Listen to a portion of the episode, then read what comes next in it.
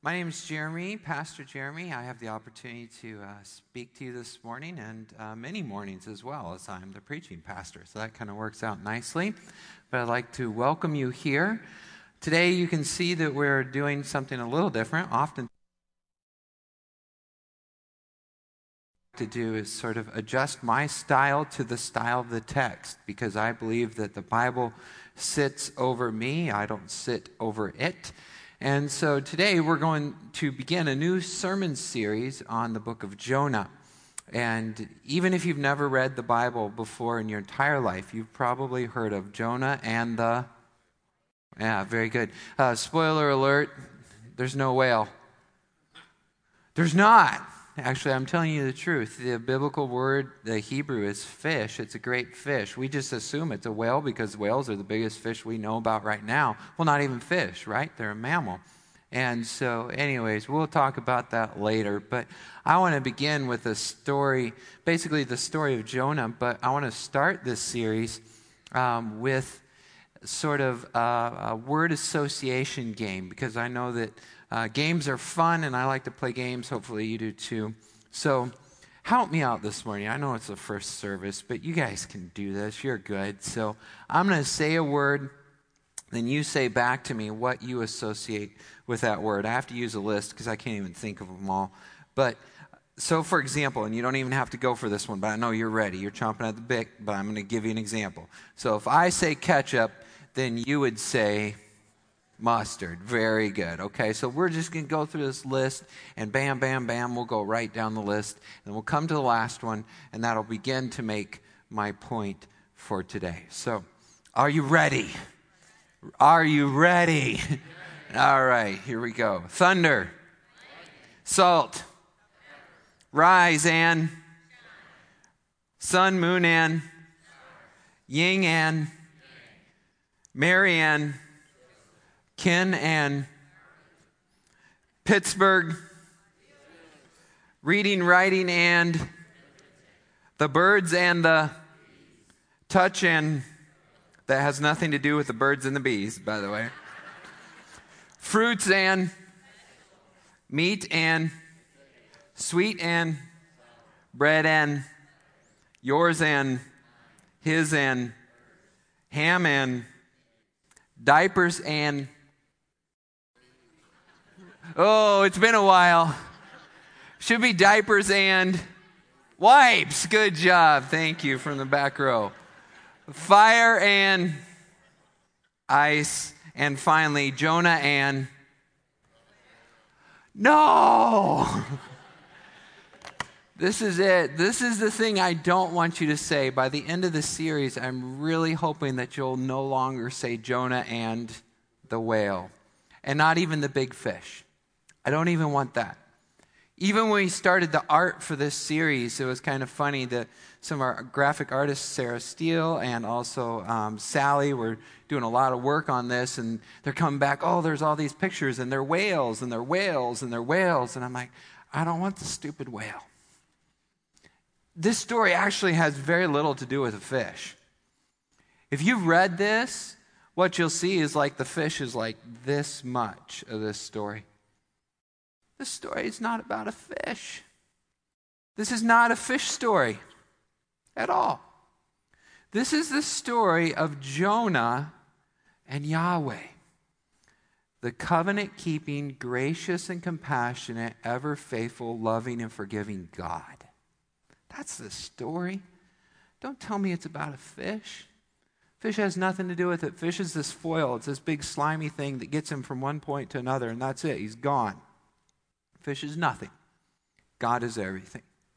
We come to this book, this story of Jonah and the whale, this historical narrative.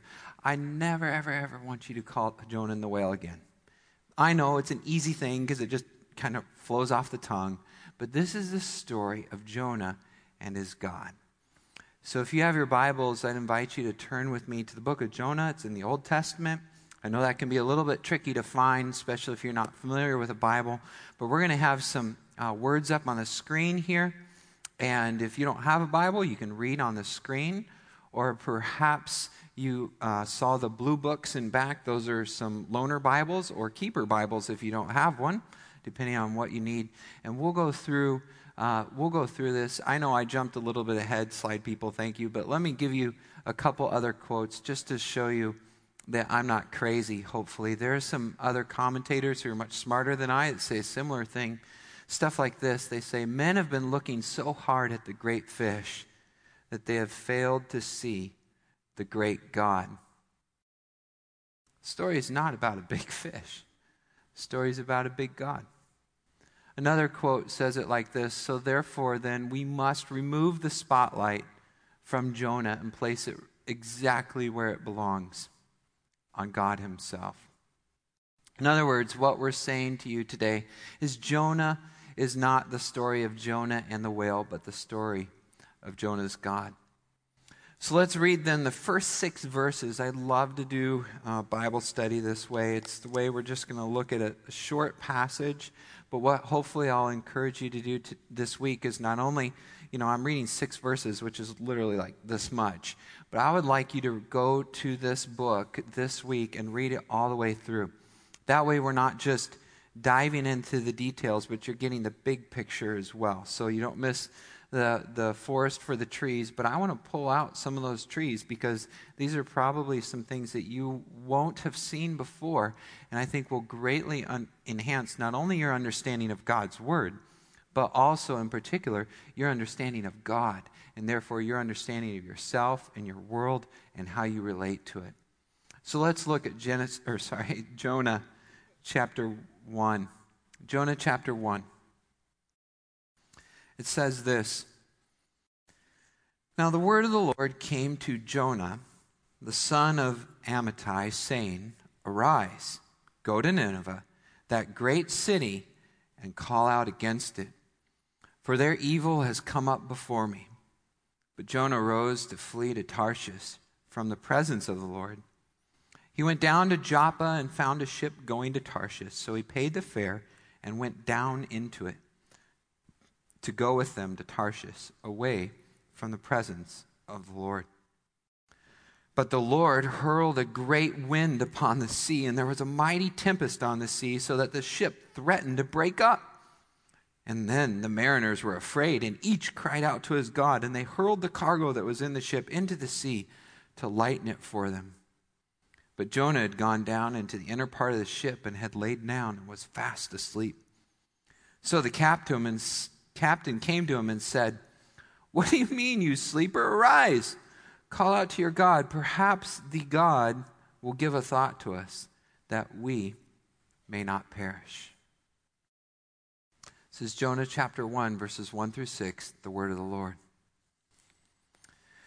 So, you guys did a good job with that association game this morning. And the question I want to ask to you, really, in a lot of ways, what becomes the theme of this series is this is what is God like? What is God like?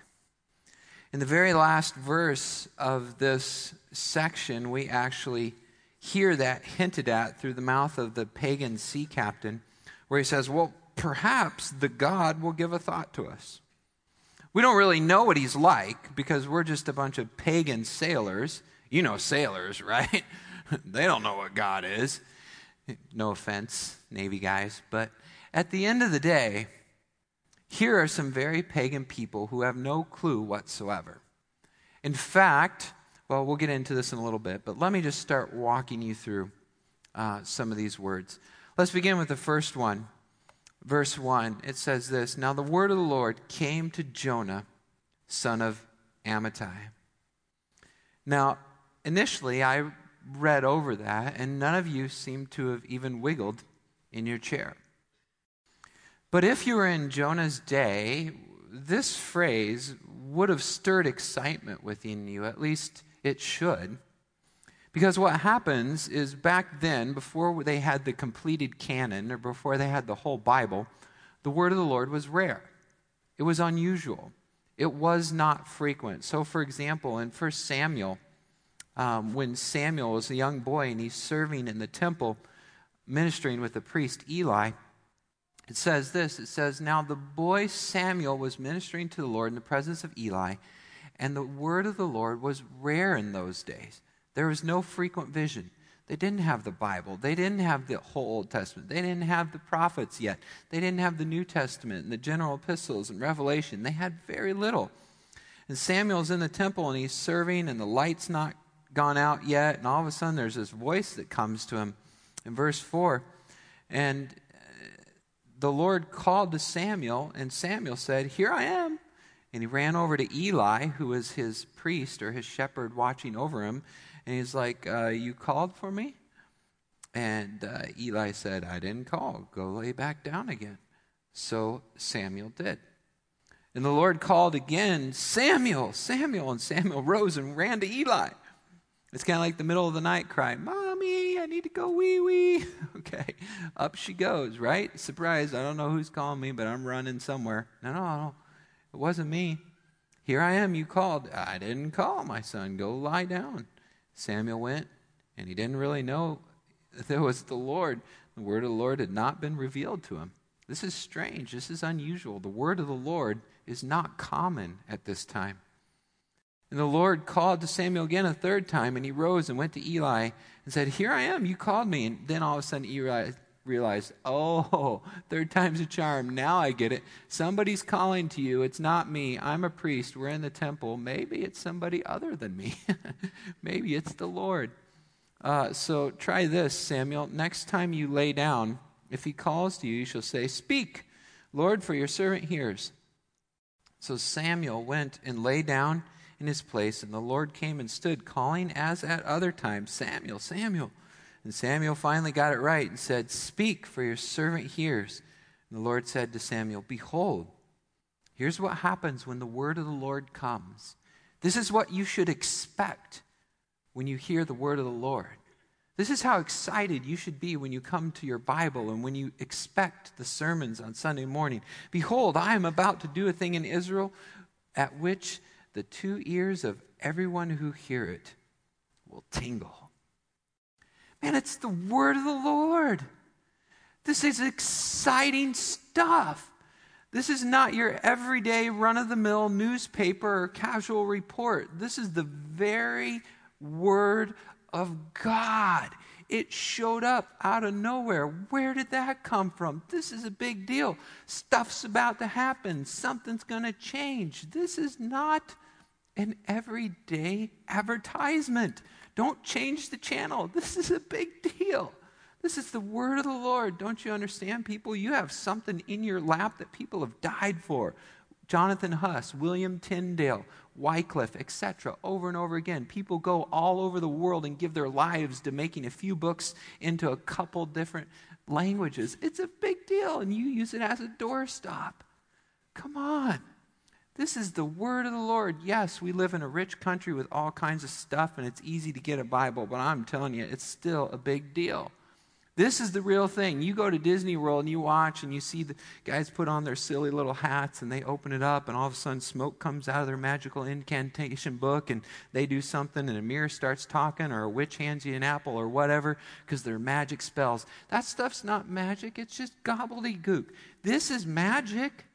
This is real. This is alive. When you open this book, you are not just looking at words on the page, but you are looking at the living, breathing, active Spirit of God who put this thing together over several thousand years, holds it, and communicates God's truth to you. Because of this, we know God. If it weren't for this, we'd have no idea who Jesus was. Where do we get our information about Christ? Sure, Josephus and a couple other guys casually mention him in passing, but the life of Christ is in the Gospels. This is the word of the Lord.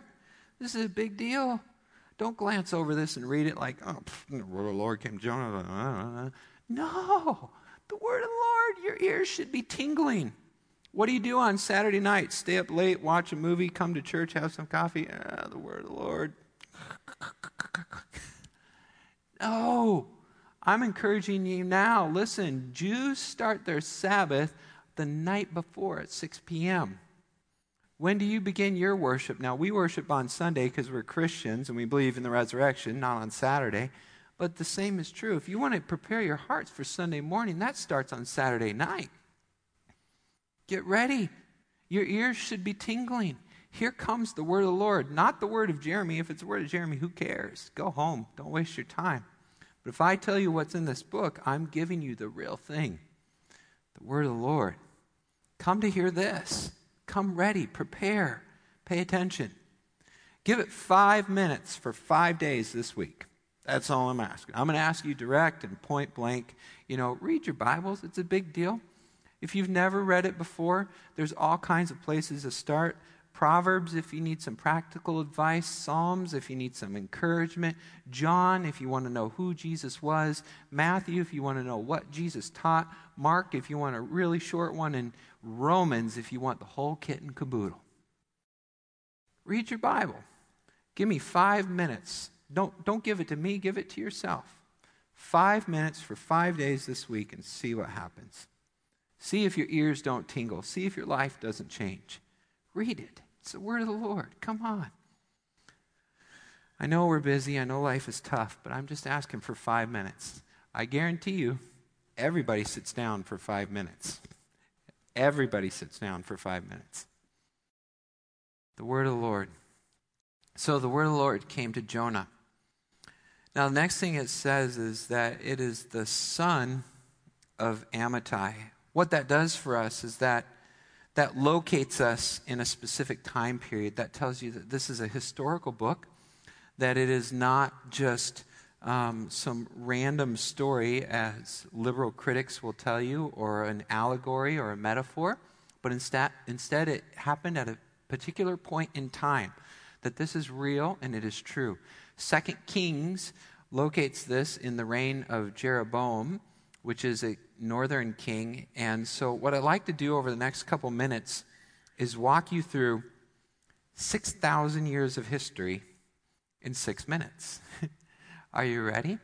I promise you it's not going to be boring. I know sometimes you hear history and you're like, oh, history, hmm.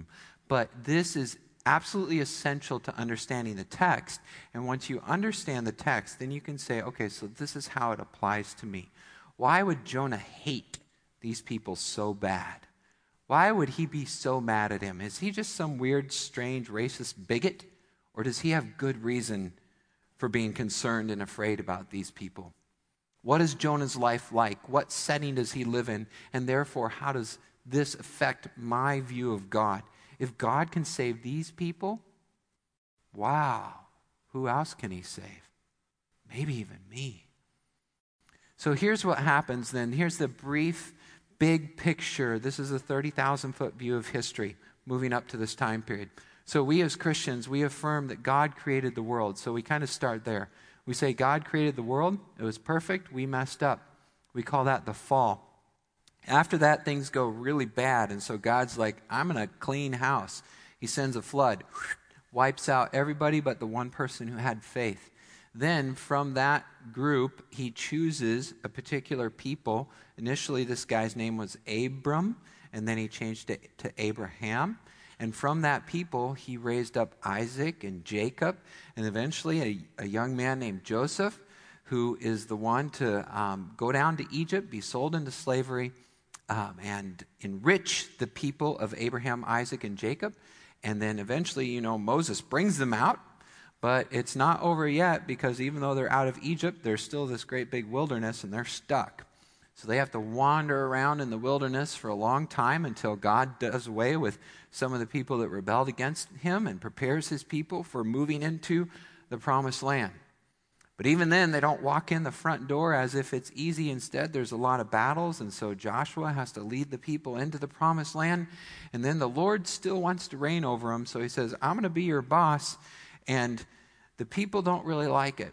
And so they go through all these ups and downs in the time of Judges, and eventually God says, Fine, whatever. And he gives them Saul. Saul turns out to be a real rascal, and then God comes back in and fix it with, fixes it with a guy named David. Then David sets up the biggest kingdom Israel has ever known and does an incredible job of ruling over his country, albeit for a few significant mishaps. But he establishes the kingdom of Israel. Then his son Solomon builds the temple, and the rich and wealthy and happy. But as is the case with us human beings. Inevitably, we mess up and things go to pot. And so, that's what happens with the kingdom of Israel. And only a couple kings later, in Solomon's son, this, uh, he, he decides to raise taxes to this insane level, and the kingdom splits. They have a, sort of a civil war without the actual war, they just split. And you get the north and the south. Now, that's a really big deal. I walked you up to that point really fast, but this is a lot of the Bible occurs in the context of the north and the south. And in general, very different from the way perhaps you would think of, uh, don't think of U.S. north and south, but think of Israel. And what happens is in the north, they're considered basically the bad guys. They're the pagans, they're the idolaters, they're the evil and wicked kings, and generally speaking, the northern kings are bad. Well, Jonah happens to be a prophet in the north. In the southern kingdom, that is called Judah. The northern kingdom is called, well, the northern kingdom of Israel. Well, here's, here's what happens Judah is also the reason why modern day Jews call themselves Jews, because Judah was faithful to God when the northern kingdom wasn't. So when they're deported and sent into exile, and other people are looking at these weird, circumcised, non ham eating, strange Sabbath keeping people, they're like, What are you? And they're like, Well, I'm a Jew. I'm from that area of Judah. So that's how they get their name. So here we are in the northern kingdom of Israel, and there's this prophet under this king, Jeroboam named Jonah. That, that prophet is listed in 2 Kings. So here's a couple dates for you. This may help if you like uh, structure. That was kind of the big picture. But so the flood, according to a lot of conservative um, historians, happens around 6,000. Abraham, obviously, there's a lifespan there, but it's easy to remember 2,000. The Exodus actually occurred in 1446. King David was around the millennium, that is BC. And then there was King Solomon, his son, and then Rehoboam, his son, and that's where the kingdom splits in 931. So it splits in two, and once it's split, now, next slide, you have Jonah. So basically, Jonah is shortly following the split. And it's very important to note, though, it's before the northern kingdom falls and way before the southern kingdom falls. And that's significant because if you look at it and you actually see that Jonah occurs in 759, he's going to Assyria less than 30 years before Assyria is about to totally obliterate his homeland. Okay? So he knows that these people absolutely hate him and it will only be a very short time until they do everything they can to kill all of his people. That's when Jonah is occurring. Now, then, shortly thereafter, um, you have the, the, the northern kingdom tries to invade the southern king that is assyria tries to invade judah but they although they successfully invade they are unable to fully conquer judah and by the way, this is really cool. This, I mean, you think I'm just telling you history. Here's when Hezekiah, the Jew who's resisting the invading Assyrians, builds Hezekiah's tunnel. Today, you can go to the promised land and you yourself can walk through Hezekiah's tunnel. And do you know where that tunnel ends? In the pool of Siloam. Now, who told Hezekiah to build this tunnel? prophet Isaiah. Now, what did Isaiah say would happen when the Messiah came? Here's a hint blind would see, lame would walk, deaf would hear. Now, let me ask you a question. In John, where did Jesus send the blind man to wash? In the pool of Siloam. Hmm. accident? I don't think so. Not a chance. This is awesome. So here it is history is being written in, on purpose by God to bring things together. And the southern kingdom holds out and then eventually falls to the Babylonians. Daniel, remember, is carted off to Babylon. He sees a statue and he says, Look, here's all these different kingdoms. Because God just raises up and brings down kingdoms willy nilly with no trouble at all. You know, he is not impressed by nuclear bombs. Ha! Big deal. You know, you call that stealth? It's right there. I'm omniscient. no problem. I got it. So, here's how it works, and he eventually gets around to Jesus in about 6 to 4 BC. That's according to uh, the Bible in Luke, where it says Jesus was born uh, at this time with Herod, and we know that Herod died at a specific time, so Jesus had to be born at that time. So that's how it worked. Now, what I'm going to show you are some actual historical slides from that era. So, well, this one's just a map. This shows you what the kingdom of Assyria looks like at its heyday. This is bigger than Jonah. Okay, so this is bef- this is after Jonah. You have the kingdom of Assyria. Now, if you want, you can go to modern day Turkey. You can go to the museum in Istanbul, and you can walk in and you can see pictures of stuff from that time period. So, for example, um, hmm, I might have this slide out of order. There we go. So, for example, you could walk in and you could see Assyrian kings like this guy, Shalmaneser III. Now, these Assyrian kings, as you can imagine, power, little power corrupts a little, great power corrupts greatly. When you're ruling the majority of the world and your people will believe anything you want to tell them, why not tell them how great you are? you know, consolidate power.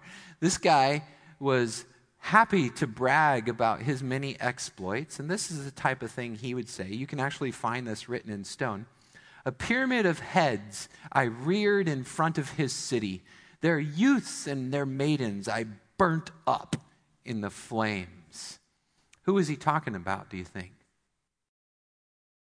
Hezekiah. This is what Shalmaneser did at the sacking of Lachish, um, taking on the Jewish people. And this is the clean quote I put up on the board. There are many quotes I would not put up on the board in front of you this morning as he describes in detail his various means of torture which he basically uses to impress his buddies and saying, hey, yeah, I can do this and I can do this to people. And they draw pictures of it. I mean, you can go in the museum and see pictures. You're like, whoa, this is crazy. But let me show you a few of the pictures that I can show you. Actually, I'll tell you what they bragged about first. There are three things that Assyrian kings liked to brag about. They would say that, number one, I'm a heroic hunter. You know, this is way better than taxidermy in the garage, right? They would make great um, statues of lions and show themselves slaying these things. They would also say that they are an astounding warrior. And so, as a result, they would brag about their conquest. And here's a slide of the invasions of Sennacherib. He would say, Look, I went in here and I did this and I did that. In fact, you can actually read some of these prisms. Go ahead and show the next one. This is from second. This is cool how the Bible correlates it to secular history. 2 Kings 19:8 talks about Hezekiah resisting Sennacherib. Then you can go to the prism at the Oriental, Oriental Institute at the University of Chicago or at the British Museum, and you can actually read Sennacherib's description of how he himself uh, treated Hezekiah. So he says this As to Hezekiah the Jew, he did not submit to my yoke, which is what Isaiah told him to do. Don't give in. I laid siege to 46 of his strong cities, walled forts, and to countless small villages in their vicinity, and conquered them. He himself I made a you know, in Jerusalem, his royal residence, like a bird in a cage. Man, you know, he's just bragging and bragging and bragging. But at the end of the day, he still failed because his desire was to conquer the city through a siege, and he couldn't do it because of the uh, Hezekiah's tunnel, which led to the pool of Siloam. But he did brag about some of the stuff he did. So here's a nice picture of it. This is him impaling people outside the walls. And here's another picture of it as well. This is carting off the women and children, which after you've killed the men, what do you do? Well, you take their wives, of course. for your harem. Add them to the mix. What guy would appreciate that? And then, after you've conquered them, you want them to pay tribute to you. And so this is later. This is later. This is a different guy, but it shows one of the northern, king Jehu's. Actually, sorry, this was earlier. Uh, Jehu's submission and then you will also see details and reliefs of them carrying off the booty. Hey, I conquered these people. I'm the heroic, mighty warrior. I kill lions, I kill people. And not only that, I'm practically God. Why, here's a picture of me with wings on my back, floating over the people and doling out gifts because I am so powerful. In fact, Esarhaddon even put it in words. Here's what he said You thought the Indone end zone dance at the Super Bowl was showing off. Look at this. I am powerful. I am all powerful. I am heroic. I am gigantic. I am colossal. I am honored. I am magnified. I am without equal among the kings, the chosen one of Ashur, Nabu, and Marduk. Look at me, the greatest among all gods. What does Isaiah have to say to these guys? Here's a message from the Lord I am the Lord. That's it. I am God. And there is no other. And I will not share my glory with some silly little carved idol. Not a chance. Jonah, get up. Get up and go to Nineveh because this is ridiculous. What are you thinking? Get up, Jonah. Rise and go to Nineveh. Nobody should ever call themselves God. He will not share his glory with another. So comes the word of the Lord to make the ears tingle of all who hear. God says, Jonah, son of Amittai, arise, go to Nineveh, that great city and call out against it, for their evil has risen up against me as a stench. It is like a dead carcass, poop, manure, filthy rags, menstrual cycle, whatever you want to call it. It is sick.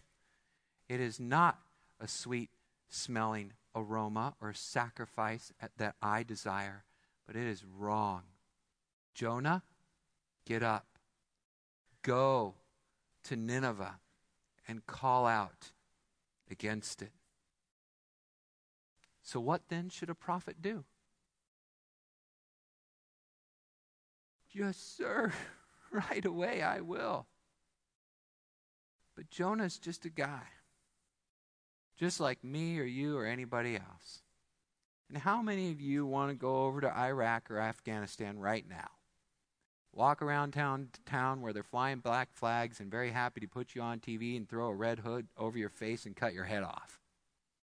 Yeah, sign me up for that. I'll go to Nineveh. Hey, by the way, guess where Nineveh is? Mosul. Nineveh is modern day Mosul. Iraq, on the banks of the river. You can go there today if you want. Be careful. I actually have a friend who serves with the Samaritan Purse in Iraq itself. But, anyways, this is very, very normal. How many of us want to go to a foreign country, let alone Iraq or Afghanistan or some other place that hates you and wants to kill you? this is what Jonah was called to do. God says, Jonah, rise, go to Nineveh. Obviously, they're doing bad stuff. Tell them not to because I want to forgive them. What? You want to forgive the same people who surrounds our city, hangs up my dad, carts off my sister, and kills my daughter? Are you crazy? No way. I would rather die than see those people go to heaven. Really? Yeah, really. Okay. All right, Jonah. Now, what is God like? I think he's so gracious because at this point in the story, if you want, God could have said, Okay, Jonah, done with you. thank you for signing up, but your prophetic career is over right now. I don't need you, Jonah. I can use a million other guys to go to uh, Syria or Nineveh. I don't need you. But God, in His grace, not only reaches out to this incredibly wicked people group, but also to this single individual, rebellious, disobedient servant. And the same story, in the same fatal swoop, is going to deal with both. He's both God of the nations and God of the individual as well. In America, we like to emphasize the individual. This is my personal relationship with Jesus. Well, he cares about groups of people too, but not to the exclusion of the individual. God is so cool because he can work with both at the same time. How many of you ever heard the mission trip testimony? Yeah, I didn't really want to go on this mission trip, and uh, so I just really felt bothered. And I thought I was going to help these poor people over there, and then I got back, and you know what? Really, I found out it was about me. God changed me through that. What do you think is going to happen to Jonah? So Jonah is told to arise. Now, in Bible study, one of the things you want to do because the Holy Spirit's not stupid, he chooses his words on, perf- on purpose, is he picks words and he emphasizes them over and over again. So w- let me ask you then, in verse 2, what did God tell Jonah to do? What did he tell him to do? What's the first word? Arise. Good. Listen and see if you hear that word anymore throughout this text. Verse 2 says, Arise and go to Nineveh. But verse 3 says, Jonah what? Arose, fled to Joppa. Here's a picture of that up on the screen. Nineveh is going to be to the northeast. It's a little tiny dot up there on the river. You don't have to read the word, but it's there. And then uh, Joppa is a southern port in the nation of Israel. So basically, God told Jonah to go northeast, and Jonah went southwest. okay? That's not exactly obedience, you know. Northeast, southwest. Hey, son, I just told you to go pick up your toys. Yeah, Dad, I'll be out back playing soccer. exactly the opposite of what I just told you. It's exactly opposite. God says, Arise and go northeast. Jonah arises and goes southwest. Not exactly obedience. So Jonah goes, now here's another one the presence of the Lord. I'll come back to that in a minute. Now, here's the next one. It says, He went down to Joppa. He found a ship going to Tarshish, so he paid the fare and went down into it, away from the presence of the Lord. When Jonah is thrown overboard, which way does he go? Down. When he is swallowed by the great fish, which way does he go? What do you think the author's getting at here? When you disobey God, which way does your life go? Down, right? When you do what God tells you not to, your life goes down. It's not an accident. That's the way God set it up from the very beginning. Jonah, instead of going up to Nineveh, goes down to Joppa. He goes down to the port. He goes down into the depth of the ship. Then he goes down into the depth of the sea. And then he goes down to, to the very bottom in the belly of the fish. Jonah disobeys God and his life just goes down, down, down. If you feel like your life's going down, down, down, I got to ask you, are you obeying God? It's not saying he'll make you rich and wealthy and do everything you want right away, but there might be a reason for what you're going through. Disobedience brings trouble, discipline, and difficulty. Which way is your life headed right now? Jonas was going down. So, why was he doing it? It says that he was fleeing from the presence of the Lord. Now, there's a psalm I think I have. I'm going to have to move pretty quick. Um, there's a psalm I have towards the end. This is Psalm 139. and it's a psalm of David. Now, David, remember, was the king who united the country and came before Jonah. Jonah is a prophet ra- raised in the wisdom of the Lord. He would be familiar with the Psalms. Jonah is running to get away from God.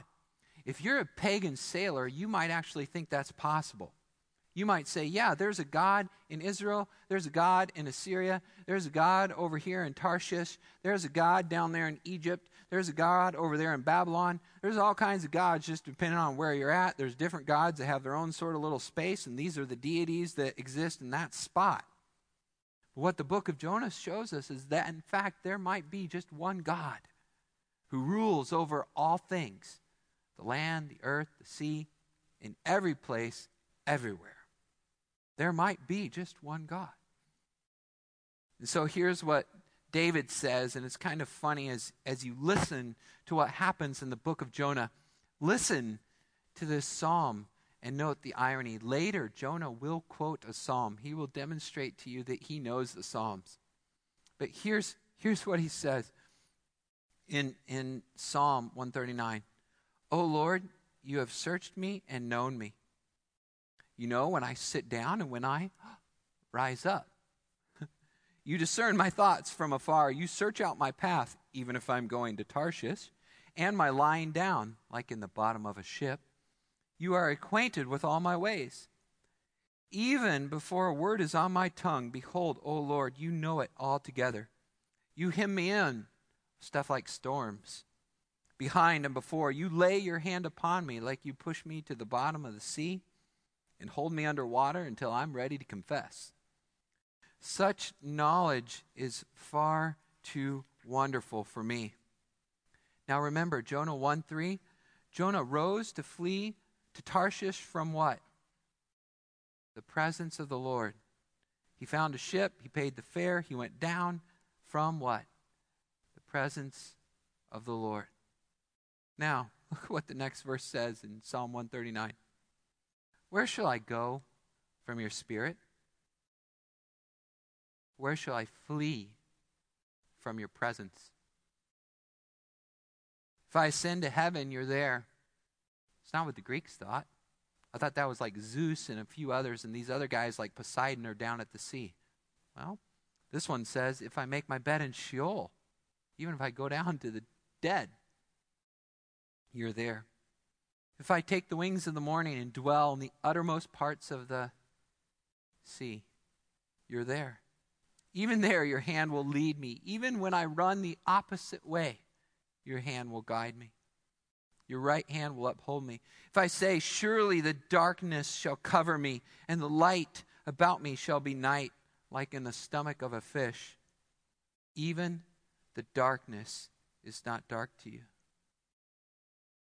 Did you hear that, church? Even the darkness is not dark to God. What are you going through right now? Is it dark? Hard to see? Can't find your way out? Even the darkness is not dark to God. I'm from Missouri, so I've been in places where they underground caves where they turn out the lights, and it does not matter how long you're there, you cannot see. There is zero light. I mean, zero you cannot see. Even the darkness is not dark to you. What then shall we say? Well, search me, O God, and know my heart. Try me and know my thoughts.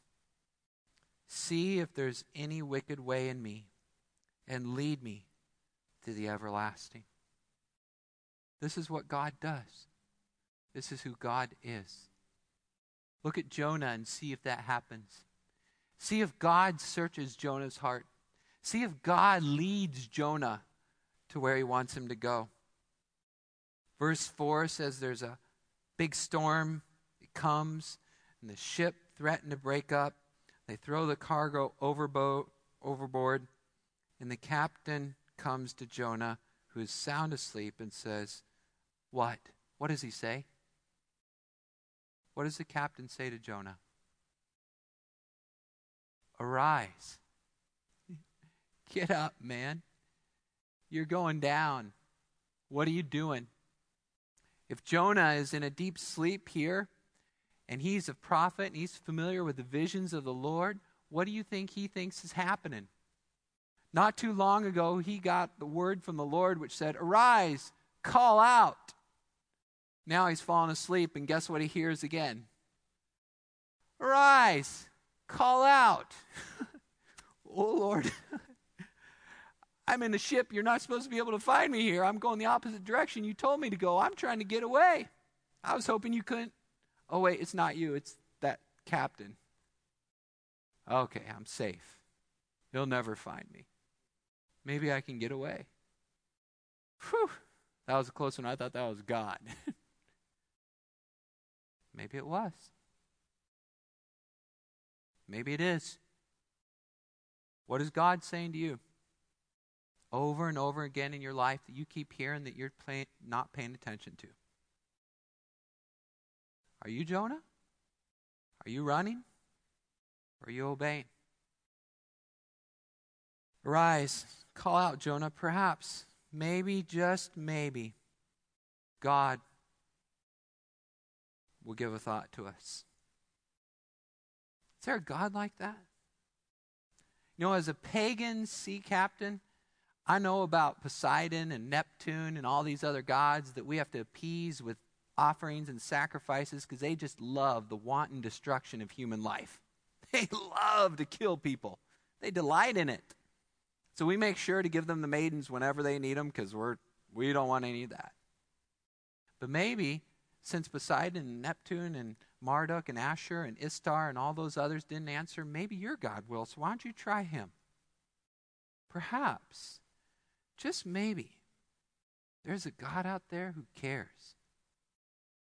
Maybe there's one who can actually calm the storm with the word of his voice. If there's a God like that, I'd sure like to know him. I sure hope the pagan sailors get to too. I sure hope the people of Nineveh, the Malay, the Gulu, people of Midland, I hope they hear about this God. Mark chapter 4.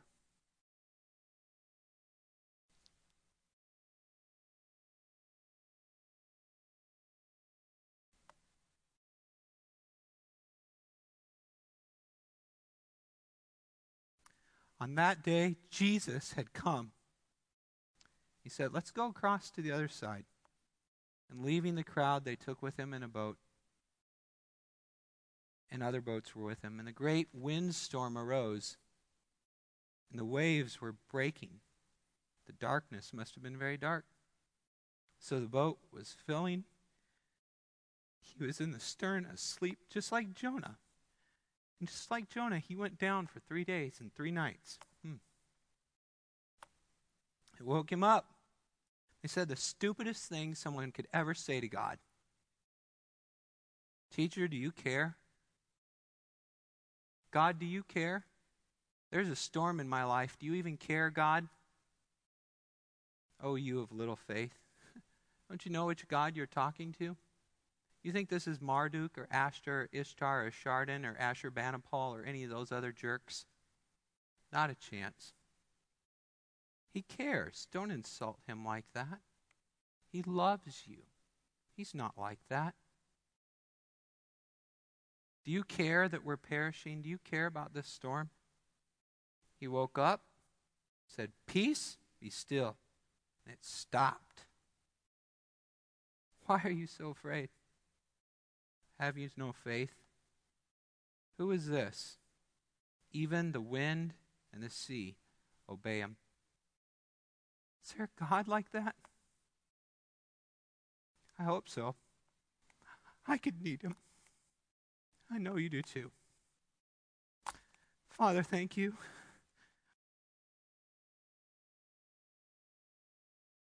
We need you. We're worse than the Assyrians, we're worse than Jonah. Still the storm, calm our hearts, Bind our fears. Make us obey. Turn us in the direction you want us to go. Help us to trust you in the storm. Never, ever to accuse you of not caring. In Jesus' name, amen.